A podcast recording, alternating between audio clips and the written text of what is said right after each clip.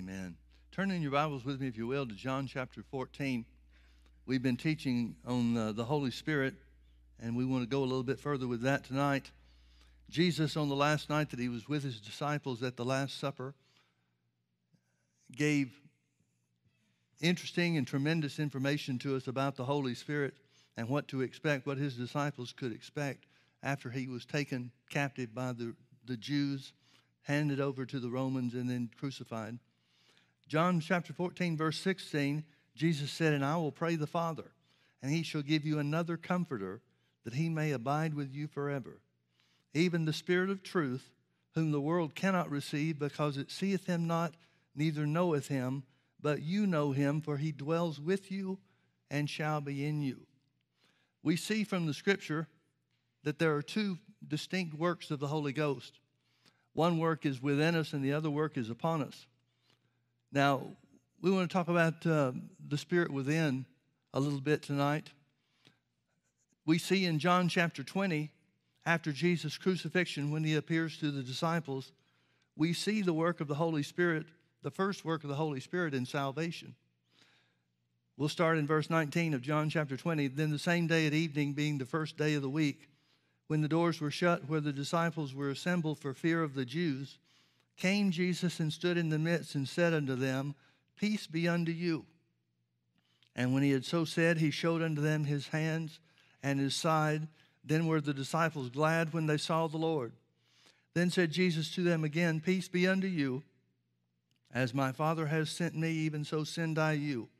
And when he had said this, he breathed on them and said unto them, Receive ye the Holy Ghost. Whosoever sins you remit, they are remitted unto them, and whosoever sins you retain, they are retained. Now we know that something happened to these guys. The last couple of verses of the uh, Gospel of Luke tell us that after Jesus appeared to them and breathed on them and said, Receive the Holy Ghost, it said they were openly in the temple worshiping and praising God. Well, what changed them from being behind closed doors for fear of the Jews to being openly in the temple? had to be some kind of change on the inside. Well, the Bible says they worshiped the Lord and they were filled with joy, and joy is one of the nine fruit of the Spirit. It's the same thing that happened in Acts chapter 8 when Philip went down to the city of Samaria and preached Christ unto them. The people gave heed to what he said, both hearing and seeing the miracles which he did, and there was great joy in the city. When they believed Philip the evangelist preaching about Jesus and showing them the power of God, showing the reality of God. There was, the city was filled with great joy as a result of all the people that gave their hearts to, to the Lord. So if the disciples are doing the same thing, then we have to conclude that they had the same experience. That this is the point where the church began in John chapter 20. A lot of people, uh, most theologians, in fact, say that the church began in Acts chapter 2 when the Holy Ghost was poured out. But this is prior to the, the day of Pentecost. These things that are happening in John chapter 20 are happening on the day that Jesus was raised from the dead. And so there's some 40 odd, 45, 46 days left before Acts chapter 2 comes around. We also have another clue here in John chapter 20, verses 22 and 23. When he said, when it breathed on them and said unto them, Receive the Holy Ghost, notice he talks about the connection of sins, the remission of sins, and the Holy Spirit.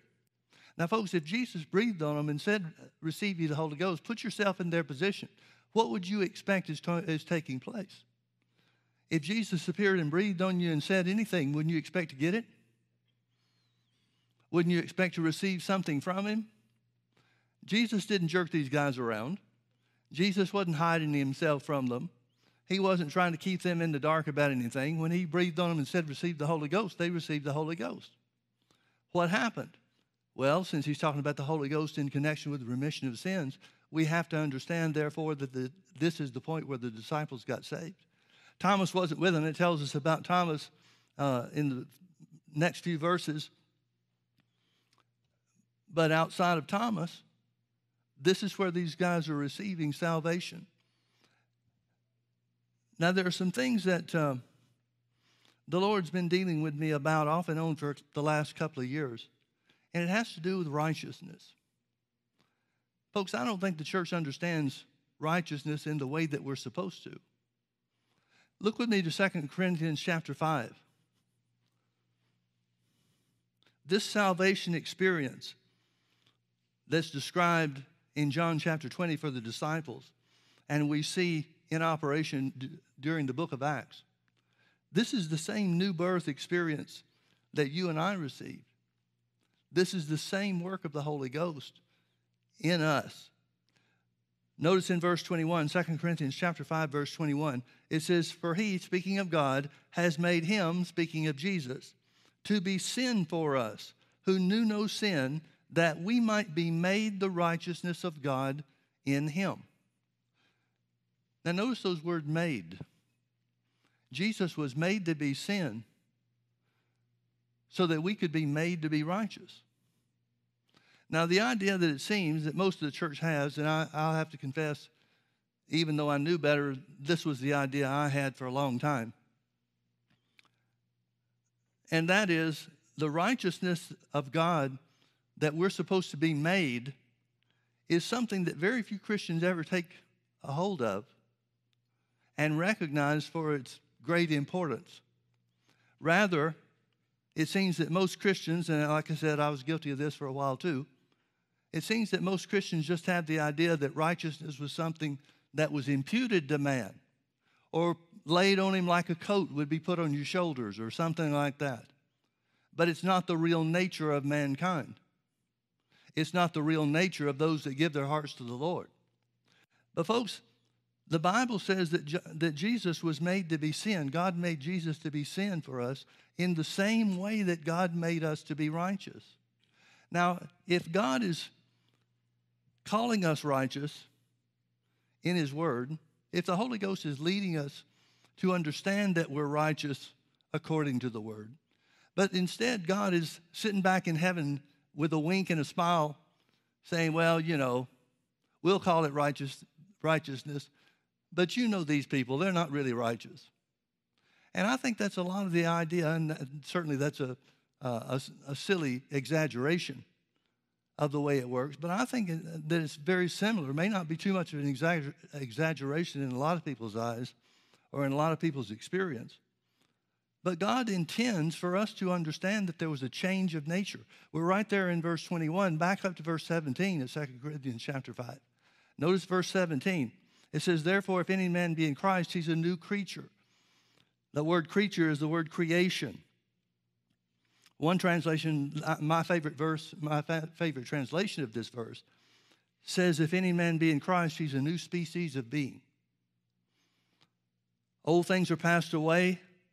Behold, all things are become new, and all things are of God who has reconciled us to himself by Jesus Christ.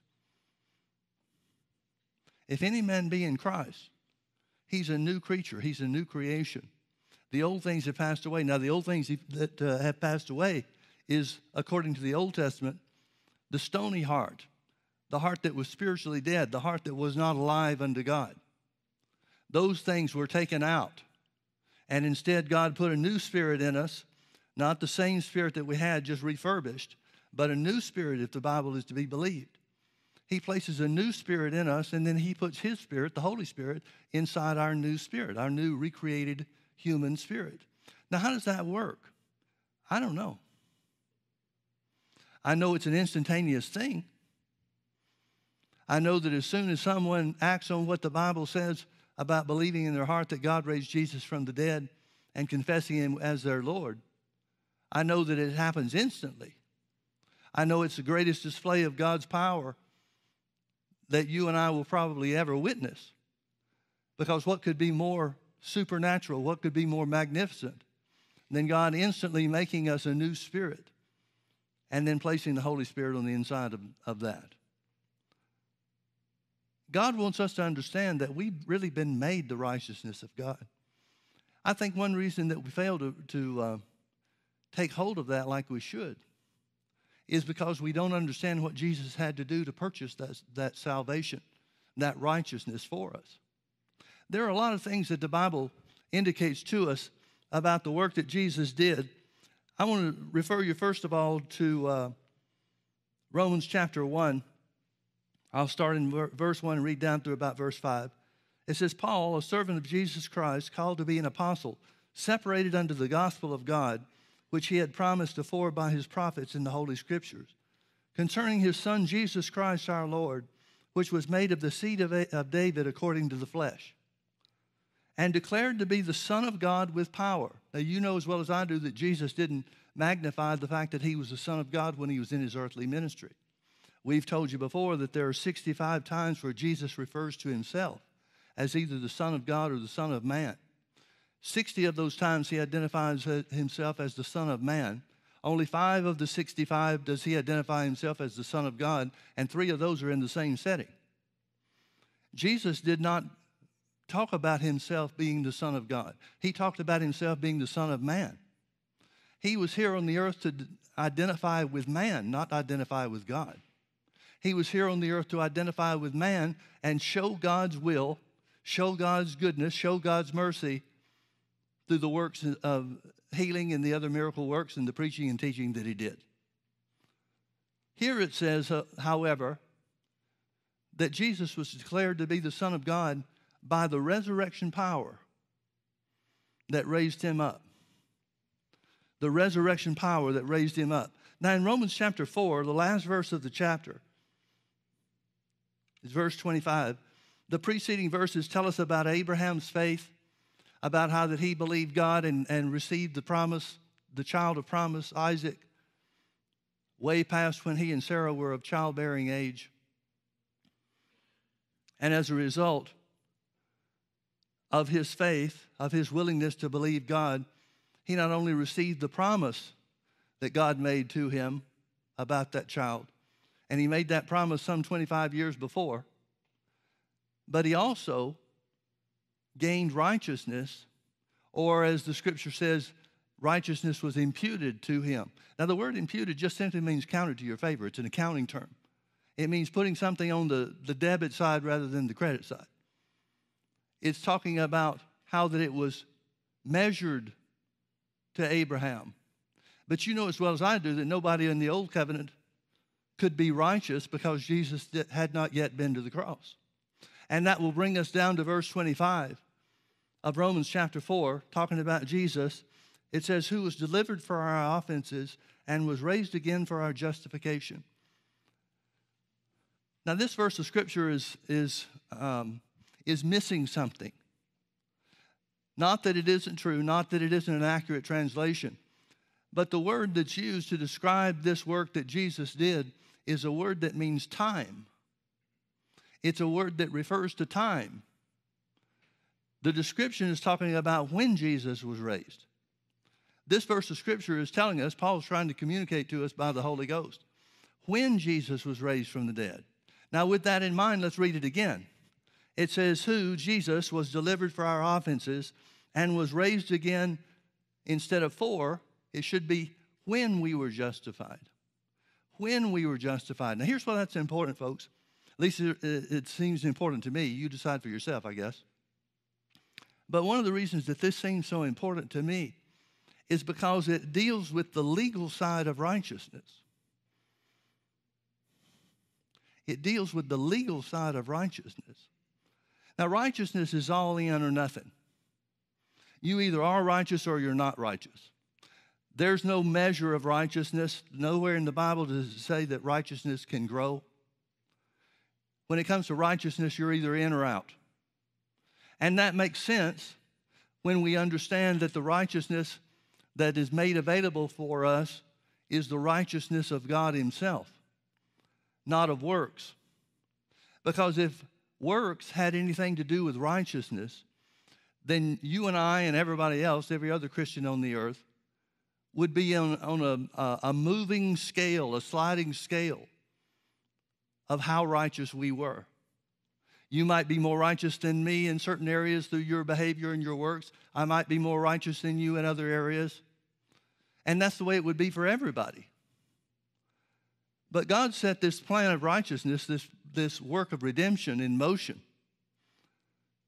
so that it was an all or nothing thing. See, if we were at different levels of righteousness, there would have to be a point where we could reach a certain stage of righteousness that would provide us greater benefits than somebody that never uh, took the righteousness that they had on the small measure, the small scale, and ever did anything with it. Well, God couldn't have that because that would mean there would be different things or different works or different aspects of your prayer life and mine. My prayer life might be more effective than yours in certain respects, and yours might be more effective than mine in other respects. Now, Paul makes a big deal about the Holy Ghost. He makes a big deal in talking about the law of Moses and about how the law of Moses was fulfilled by the work of Jesus. Thank God it was. Because all they understood was obedience, all they understood was do good or else.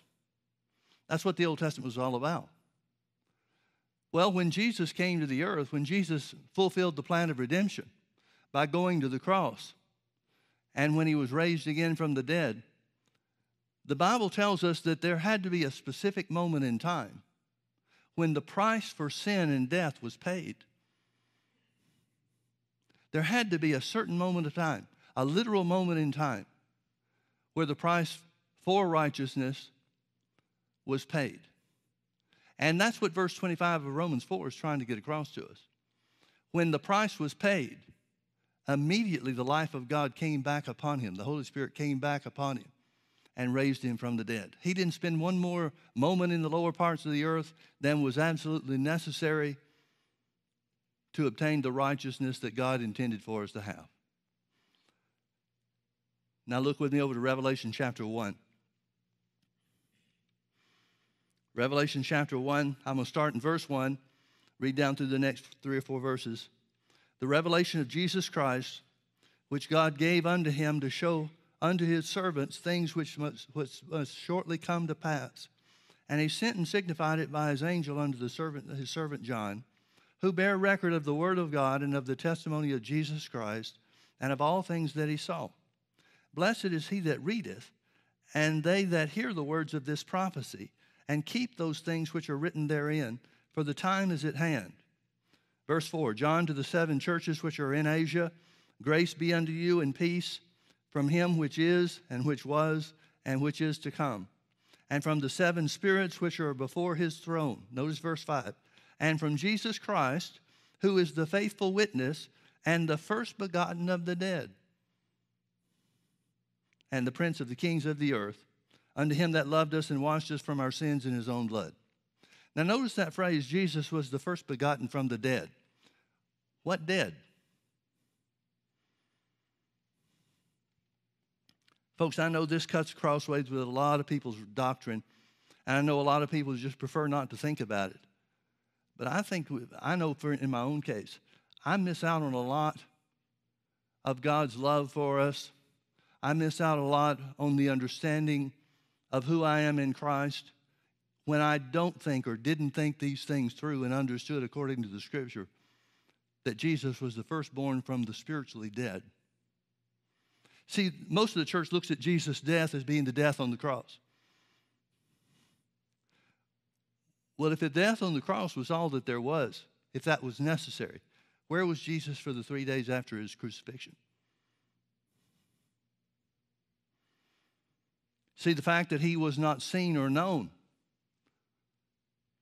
among his disciples for those three days is an indication to me that during those three days and nights in the lower part of the earth, he was paying the price for man's, the sins of mankind. If Jesus dying physically was all there was to it, everybody saw and witnessed what happened to him physically on the cross. And if Jesus is just going through the agony, and I, I don't mean to make light of it or diminish it in any way whatsoever, because there was an awful beating that he took in Pilate's court. And the shedding of his blood in Pilate's court is what the Bible says obtain healing for our physical bodies. By his stripes we were healed. But Jesus died quicker on the cross than the two thieves on his right and his left. And if this is just a matter of holding out until the time came where his life expired from his physical body, then why is he sweating great drops of blood in, garden, in the Garden of Gethsemane?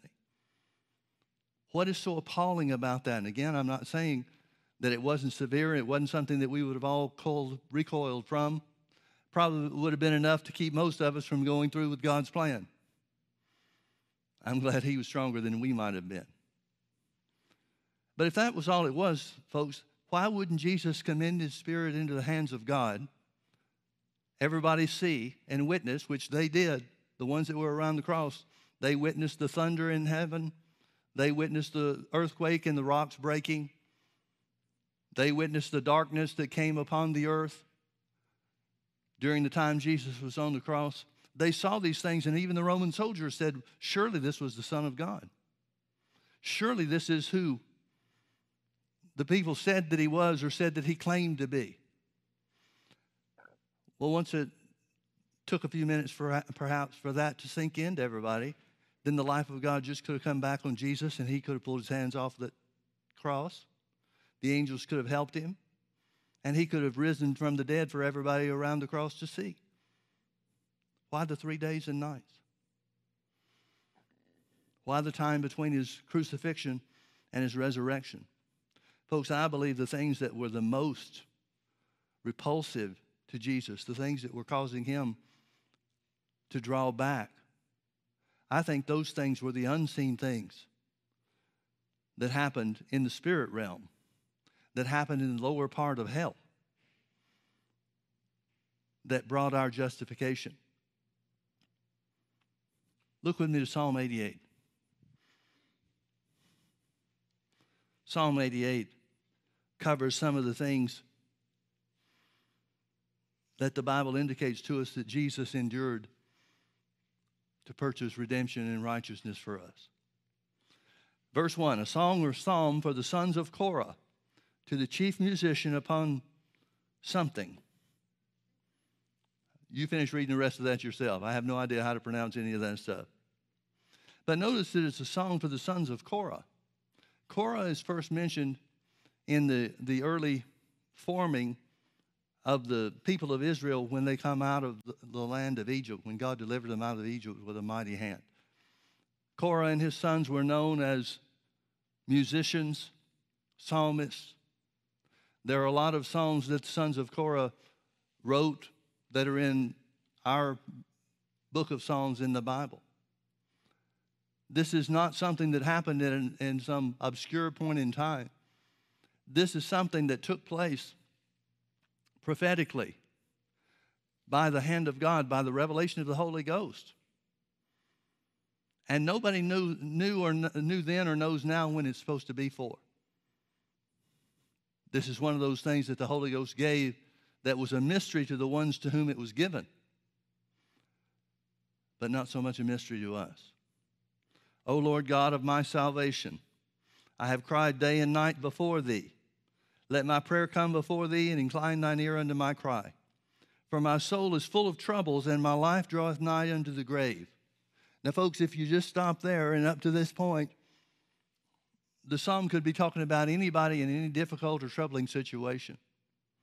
But it goes into some specifics from now to the end of the chapter, the end of the psalm, that could only fit somebody that did what Jesus did for us. Verse 4 I am counted with them that go down into the pit. The word counted is a uh, it's kind of a difficult word because in one sense it means a plot or a scheme. Now, if this is talking about Jesus, then this is revealing to us that this was the plan of God for him. He was counted with them that go down into the pit. Well, those that go down into the pit, if it's talking about death, who is it speaking of? Well, the righteous dead didn't go down into the pit when they died. They went to a place called paradise that was referred to as paradise, a place that was called or named Abraham's bosom. You remember the story of the, the rich man and Lazarus, where both of them died. Lazarus was carried by the angels into Abraham's bosom, and the rich man was ushered into hell. And the Bible tells us Jesus telling the story and it's not a parable. He said a certain rich man and a certain man named Lazarus. Well, if he says certain, that means it has to be somebody, and this means it's a real story. So the rich man in hell lifted up his eyes and looked across the, the great gulf that was fixed between paradise and hell. It couldn't have been heaven. It couldn't have been associated with heaven. Paradise, I'm talking about, couldn't have been associated with heaven. So apparently, paradise was the holding place for the righteous dead of the old covenant. And he said some things, and he called upon Abraham to have Lazarus come attend to him and dip his finger in water and to cool his tongue, for he was tormented in the flame. And of course, Abraham identifies and tells him nobody can go between the two places. Nobody can go from hell to paradise, nobody can go from paradise to hell. Well, when it talks about those that go down to the pit, it's talking about the, the unrighteous dead, not the righteous dead. Notice it says, I am as a man that hath no strength. Now, you remember when Jesus was on the cross and he interacted with the, the two thieves, the one on the, uh, his left hand and the other on his right. One of them believed in, in him and the other didn't. The other was looking for Jesus, and apparently he said it in a mocking way, not believing who Jesus was. He says, Why don't you do something and get us down from here? And Jesus identified the power that he still had hanging on the cross to that point. He said, Don't you know that I could call 12 legions of angels to put an end to this? Well, you wouldn't call that a man with no strength, would you? But by the time that this psalm begins to refer to Jesus after his crucifixion, after his physical death, and during those three days and nights when he's paying the price for mankind's sins, that's when he was a man without strength. You remember the last thing Jesus said was, Father, into your hands I commend my spirit. Why did he say that? He's indicating to us this is the place where I go from having the power to call the 12 legions of angels or the power to do anything else I wanted to to avoid this to where it's all in God's hands now. It was the final act to completely surrender himself unto God's plan of redemption and the horrible things that he knew. He had to have known. He wouldn't have gone into this with his eyes closed. He would have to have known. He was God himself. He had to know what was involved and what it would take. So that was the final step in his physical life to commend his spirit into God's hands. God's going to have to do the work from there on. Verse 5, it says, Free among the dead. Here again, this is kind of difficult. Apparently, it means, or the closest thing that we can uh, translate it to mean, is that he was joined to those that were dead. Now, again, when the Bible about, talks about death, we've got to ask ourselves, what death does it mean? Because there are certain times where the Bible talks about death that it means physical death. But that can't be the case here. It's talking about something at the end of physical death, if these things are talking about Jesus. It's showing that his spirit is still eternal. And folks, everybody's spirit is eternal. I think uh, uh, this the phrase that the Bible uses, eternal life. I think, I think that's a misnomer among a lot of people because they think it means existence. But you're made as a spirit being in the image of God, and that's true for every human being on the planet whether they're saved or whether they're unsaved. Their spirits are going to live forever. The question is, where are they going to live forever? If you receive Jesus as your Lord and Savior and His sacrifice as yours or as for you, then confessing Him as your Lord and Savior ensures that eternity will be for you in heaven, joined with God the Father. But the unsaved are just as eternal spirit beings as you and I are. So free among the dead, like the, like the slain that lie in the grave, whom thou rememberest no more. Notice this phrase, and they are cut off from thy hand. You remember in the Old Testament, on the Day of Atonement, it tells us that there were two sacrifices that had to be made to cover the sins of Israel. And you remember the routine, how that every year on the Day of Atonement, these two sacrifices would be made and it would give Israel a pass. It would forgive Israel's sins for a one year period, but it had to continually be done each year after another. One of the sacrifices we are familiar with because it was where the blood of the, the lamb or the goat that was used was splashed on the altar, and that blood being presented to the altar covered the sins of the people or forgave the sins of the people for the short term. The Bible says, where there is no shedding of blood, there is no remission of sins. But there was another sacrifice that not many people focus on very much, and that was what was called the scapegoat. Now, the scapegoat was just as pure as the other lamb that was offered as a sacrifice for his blood. In fact, they both had to be examined by the high priest and pronounced clean without spot or blemish, as the, as the scripture says. And they would cast lots, which was the essential, uh, the net effect of rolling dice or something like that. And the scapegoat would be attended to by the high priest. The high priest would set his hands on the head of the scapegoat and pronounce all the sins of Israel. There was this long, long, long, long, long list of sins that were individually identified while the high priest's hands were on the head of this goat. And the action of the high priest working in obedience to what God instructed them to do as representing the people of Israel, God accepted it as a transfer from the sins of Israel to this scapegoat. And this scapegoat was then carried by or led out of the city by a strong man, a strong warrior, somebody that was well capable and well respected. And the Bible says that they were to take this scapegoat and take it to a place that was cut off from the land of the living. Now, anything and everything Jesus did to fulfill the plan of redemption, to bring us into righteousness, all the types of the Old Testament, all the rituals of the Old Testament had to be fulfilled by what he did too.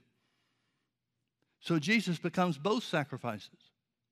Jesus becomes the lamb that was slain, and his blood brings righteousness and remission of sins, but he also had to be the scapegoat. He had to go to the place that was cut off from the land of the living, which this phrase refers to. He had to pay the price. The scapegoat, when he was taken out into the wilderness, the judgment of God fell on him down there. Well, if Jesus fulfills that, then he has to be taken to the place that is cut off from the land of the living and bear the punishment for mankind's sins as the judgment of God comes on him too. See, folks, when Jesus recoils from the crucifixion, he's recoiling from the judgment of God passing upon the judgment of God for mankind passing upon him. He knows this is not going to be a walk in the park. He knows that God cannot cut any corners. He knows that for this to have a legal application, and again, I want to use the phrase the legal side of righteousness. If there's no legal side of righteousness, then no matter how good we try to be, any and every failure on our part would keep us out of God's best. But instead, if, if righteousness was enacted and obtained legally by Jesus paying the price, whatever that awful price was, I'm glad we don't know the full extent of it.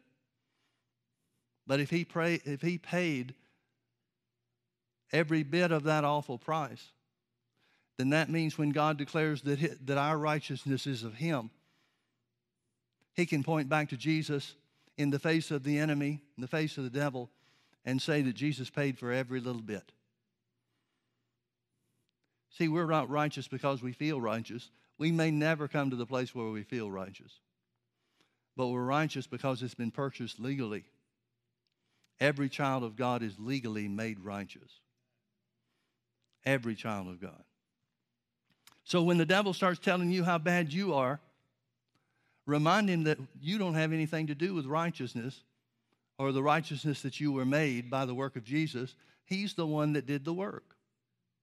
The devil wants you to think you can lose your righteousness or lose the effectiveness of your righteousness, and you can't. If it was based on anything that you and I did other than accepting Jesus as our Lord and Savior, then we'd be up a creek because I'm sure we'd all mess it up some way or another to a great degree. But we can't mess up what we didn't have anything to do with. And the only thing that we have to do with concerning righteousness is the acceptance and receiving of it. Verse 6 Thou hast laid me in the lowest pit. That's the place of the unrighteous dead. In darkness, in the deeps, thy, thy wrath lieth hard upon me, and thou hast afflicted me with all thy waves. Now, the word wrath means boiling anger. we know that hell is an eternal fire. We know, as we were referring to the story of the certain rich man and a certain man named Lazarus, the rich man was wanting Abraham to get Lazarus to dip the tip of his finger in water and cool his tongue, for he was tormented in the flame. So hell is a place, a place of fire, a fire that can't be quenched, a fire that never ends. Here, Jesus is talking about, or this these scriptures referring to Jesus, it says, Thy wrath lieth hard upon me, and thou hast afflicted me with all thy waves. It's talking about the anger of God. And folks, God is a God of justice. He's a God of judgment. Thank God He's not God, the God that judges us because we're in Christ Jesus. But God hates sin. The Bible makes no bones about that. He hates sin. And one of the reasons that He hates sin so much is because sin is what kept His children bound. It's what kept His creation locked into bondage. And so when the price is being paid, God didn't hold up because he knew it was his son that was paying the price for mankind. Every bit of judgment upon sin that was right and appropriate and due came upon Jesus. Wave after wave after wave after wave. Verse 8, thou hast put me put away mine acquaintance far from me. This acquaintance is either talking about people or it's talking about the Holy Spirit. Which do you think it means?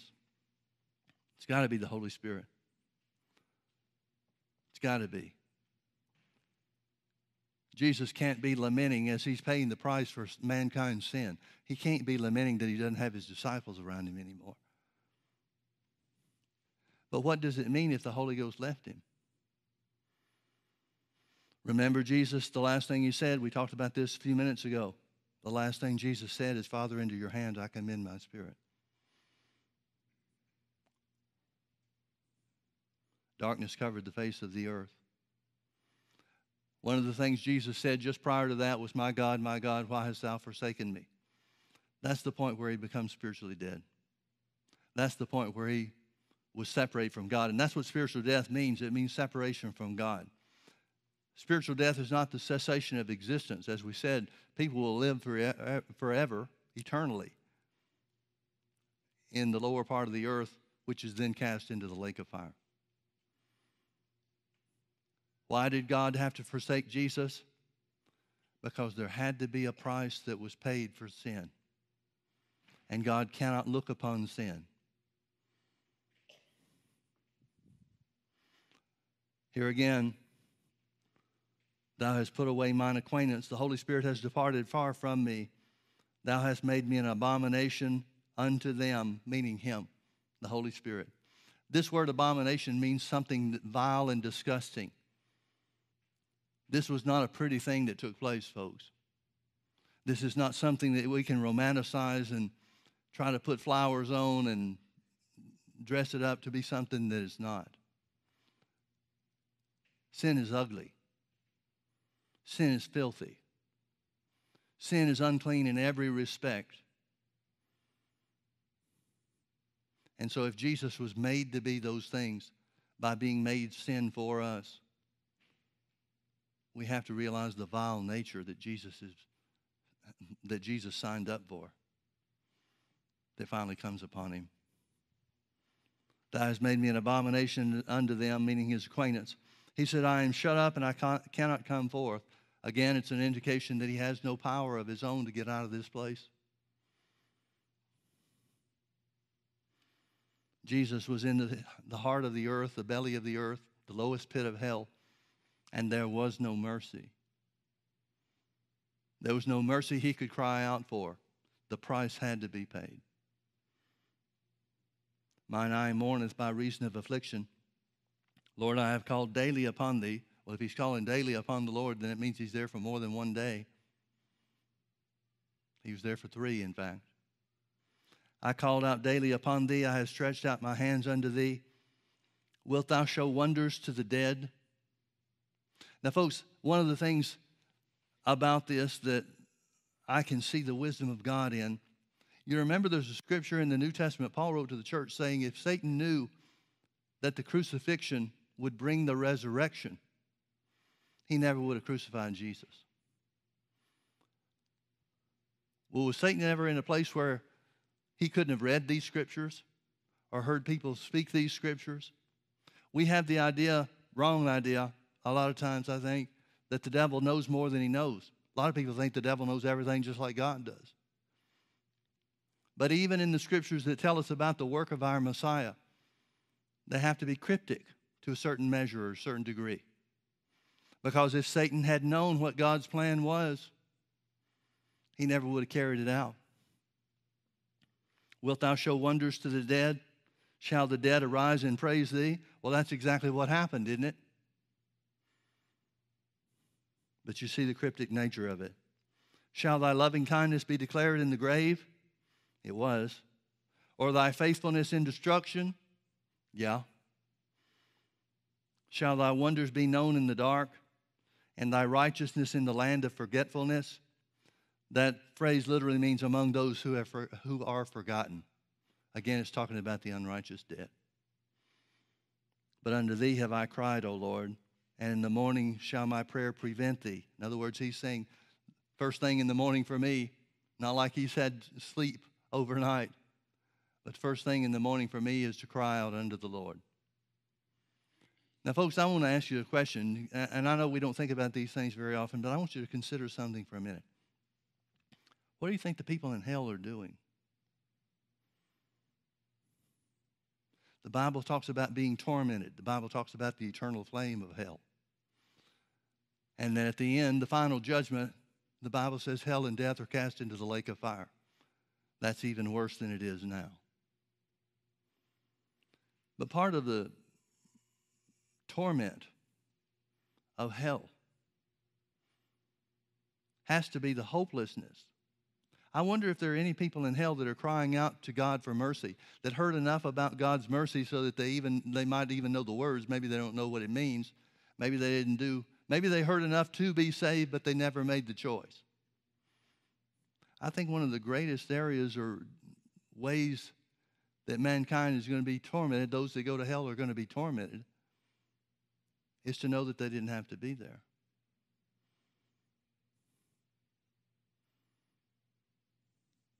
I wonder if anybody else is crying out for God. I don't see how there wouldn't be. Can you?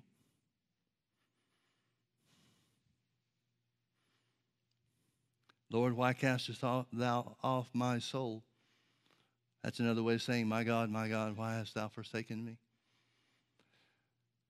Jesus was forsaken for those three days and nights while he was paying the price for sin. Why hidest thou thy face from me? I am afflicted and ready to die from my youth up. While I suffer thy terrors, I am distracted. While I suffer thy terrors. You remember when Moses went up into Mount Sinai? The Bible talks about the thickness of the thick black smoke and the lightnings and the thunders and all that kind of stuff where people on the ground looking up at the mountain said, Nobody can survive that. It was an awesome display of God's power just in the natural realm. I wonder what his terrors are like. Thank God we'll never have to know them. I am distracted. This word distracted means confused, perplexed, bewildered, Now, folks, I know that the things that we experience are nothing in comparison to this, so forgive me for making the comparison. But we need to keep something in mind, and that is there are places and there are times where natural and physical circumstances get so tough and become so extreme that people that start off strong in faith lose their ground. That's why it's so important for us to help one another in prayer. You can get to the place where your body hurts so bad you don't know what you're believing. No matter what you started off believing. That's the distraction and the bewilderment that Jesus is talking about, that Jesus refers to. I don't believe that Jesus' time in hell and his resurrection afterwards had anything to do with his faith. Because it's all now just the completion of God's plan. I do believe that it was his faith in God, his Father, that brought him to the cross, that led to his physical death, the death of his body, and that put him in the place of the unrighteous dead, the lowest pit of, the, of hell. But once he's submitted himself unto God, it's not a matter of what he believes. It's not a matter of what he confesses. It's a matter of God's will and plan and purpose coming into effect. The same thing's true where the rapture is concerned. You don't have to confess for the rapture for it to happen. You don't have to believe Jesus is coming back for him to come back. These are things that are in the hands of God, and he will fulfill his plan and purpose. I believe that's how Jesus could have been bewildered and confounded, as this says. Verse 16 Thy fierce wrath goeth over me, thy terrors have cut me off. Here's the burning judgment of God again. They came round about me daily like water. They encompassed me about together. Lover and friend hast thou put far from me, and mine acquaintance into darkness. This is describing something, specifically the fierce anger of God, the fierce wrath of God.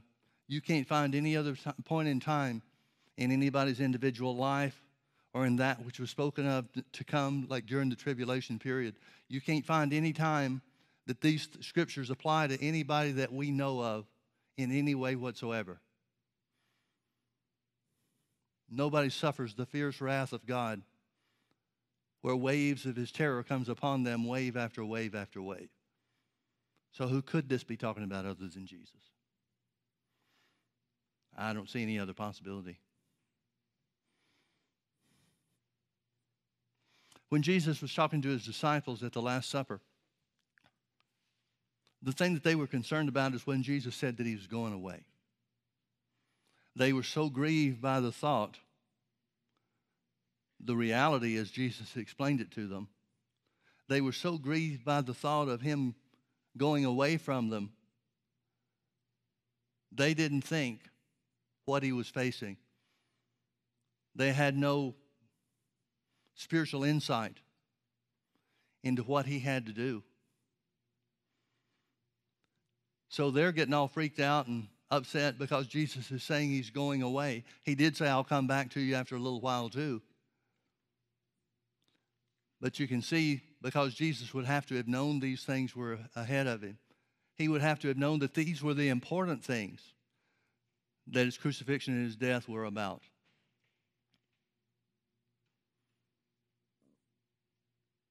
He knows what he's entering into. So when Jesus appears to his disciples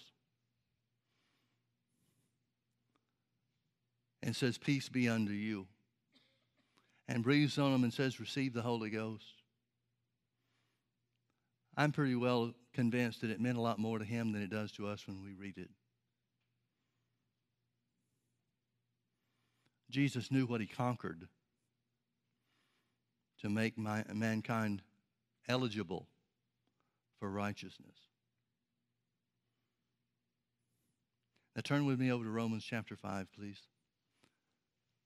We'll try to close up with this.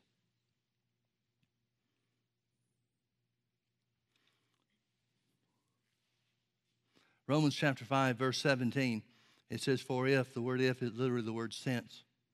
For since by one's man, one man's offense, talking about Adam, death, spiritual death, reigned by one. Much more they which receive the abundance of grace and of the gift of righteousness shall reign in life by one Jesus Christ. Folks, I want you to understand and see for yourself that this righteousness, remember where we started, God made Jesus to be sin for us who knew no sin, that we might be made the righteousness of God in him. Jesus being made sin was an ugly, ugly thing but it was necessary. It was the only way that man could be redeemed. It was the only way that God could bring his children or his creation into being his children and his family. It was the only possible way. And just as truly and just as awfully, just as horrifically as Jesus was made to be sin, so completely were you and I made to be righteous. Now, the devil doesn't want you to know that. The devil doesn't want you to understand how thorough and how complete your righteousness is. He wants to keep you and me stuck in the feeling part. Whether or not we feel like we measure up to God, whether we feel like we're worthy of righteousness. And none of those things matter because your feelings don't keep you from being righteous if you've been born again. And you really didn't deserve it except Jesus did it for you. But I think most people get stuck in that whirlpool. They never make advances. They just keep going around and around and around in the same circle. But that's not the way God wants it to be. So here, it's talking about that righteousness, that absolute righteousness, that complete righteousness that was purchased by the blood of Jesus, and the awful things that he did, that he endured before his resurrection, between his crucifixion and his resurrection. That righteousness is the foundation for victory. That righteousness is the foundation for your victory in every respect. For since by one man's offense death reigned by one, much more they which receive the abundance of grace and of the gift of righteousness shall reign in life by one Jesus Christ. Notice it doesn't say shall be born again by Jesus Christ. It says we shall reign by Jesus Christ. If we receive the abundance of grace and the gift of righteousness, that is salvation. But that salvation doesn't just stop when you make Jesus your Lord and Savior. That righteousness that comes as a result of the wonderful things that Jesus was willing to endure. Wonderful in the sense of horrific. The marveling things. I, I, I firmly believe when we get to heaven, we're going to see what Jesus did and we're going to marvel.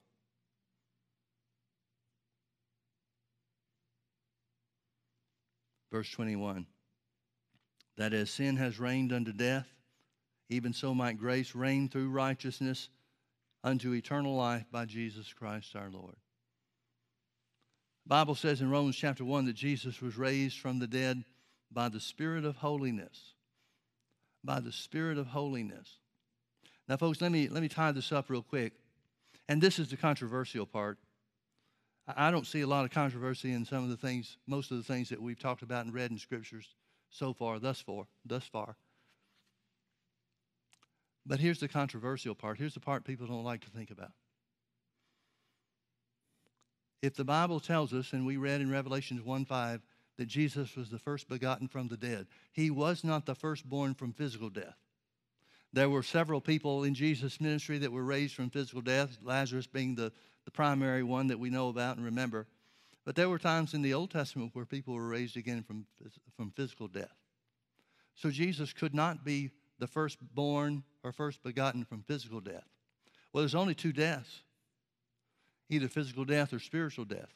Since we know he couldn't have been the one, the first one to be born again from spiritual death, uh, from physical death, that means he has to be the firstborn from spiritual death. Well, that means he had to be spiritually dead then. And that's tough for people to take. But, folks, if Jesus was not spiritually dead, he could not have paid the price for you and I. He could not have been the substitute to keep you and I from having to suffer spiritual death ourselves. See, the Bible says the wages of sin is death. It's not talking about physical death. It's saying the punishment or the payment, the retribution for sin is spiritual death. If Jesus didn't die spiritually, then you still have to. That's why he had to be our substitute. That's why he had to take it all upon himself to free us from it. So if Jesus was spiritually dead, and remember again, the definition of spiritual death is not cessation of existence, but it's separation from God. So, for those three days and nights, Jesus was separated from God in every respect as he paid the price for sin and death, spiritual death. And the Bible pulls no punches when it talks about the, the fierce wrath of God come upon, coming upon him wave after wave after wave after wave after wave.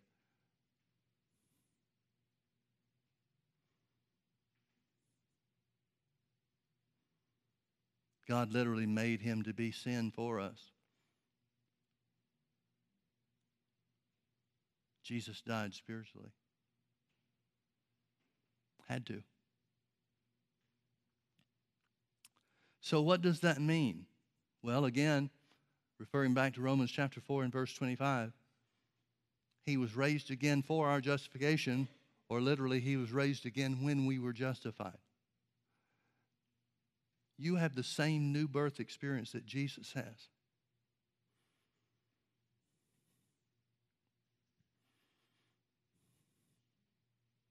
That means you're just as much the child of God as He is. That means God's righteousness was imputed to Him first. It was made unto Him first.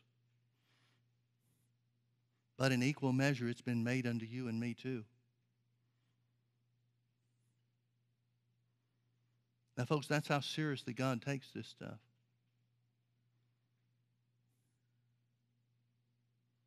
I think it deserves at least consideration on our part, don't you?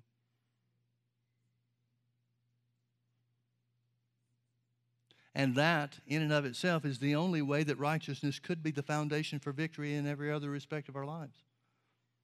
Where the Bible talks about we're more than conquerors. Why are we more than conquerors? Because we've been made righteousness, the righteousness of God because of what Jesus did.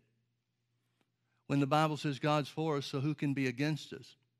The foundation of that is the righteousness, that work, inner work of the Holy Spirit that made us new creatures in Christ Jesus, new species of being God, men, and women.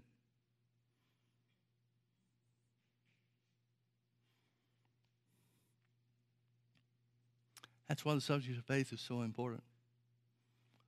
Because we have the same life, we have the same new birth, we have the same righteousness that raised Jesus from the dead. That in a moment of time swept in upon Jesus and changed him, recreated him, if you will, and seated him at the right hand of God the Father. Now, folks, there are a lot of things about this I still have questions about. There's a lot of this that I don't understand, don't claim to understand. But I'm willing to stick with what I know. And the things that we've seen are things that we can and should know. I've heard people in making criticisms about the teaching that Jesus died spiritually I've heard them say things like, if those people really loved God, they wouldn't say those things that they say. Well, recognizing these things makes me love Him more, not less. Doesn't it you? Recognizing the awful things that Jesus suffered for you and me makes me appreciate Him even more. Doesn't it you? But besides that, what are we going to do with the scripture that identifies specifically that Jesus was the first begotten from the dead? I know a lot of people just say that's first begotten from physical death, but that's impossible. There's no way that could be it. We've got too much scripture to, to refute that. So if it's not physical death, what is it? It's got to be spiritual death. God did not lay on Jesus with a wink and a nod something that he called the price for, for sin and death. Jesus paid every moment of it. Wave after wave of God's fierce, wrath so that you and I could live. See, when I focus on those things and when I recognize those things, when I meditate on them and speak them out to myself and even teach them here in church, it makes me appreciate what he's done. And because of what he's done, I think we owe him a life. I think we owe him a good life, a life well lived. Don't you? I know a lot of people just look at Jesus as fire insurance, just trying to avoid hell. And if that's the only reason somebody will come into the family of God, by all means come in. But because we know more of what Jesus paid for and how he did it, I think we owe him a life well lived. We owe him our obedience. We owe him our love. And we owe him our faith. Amen.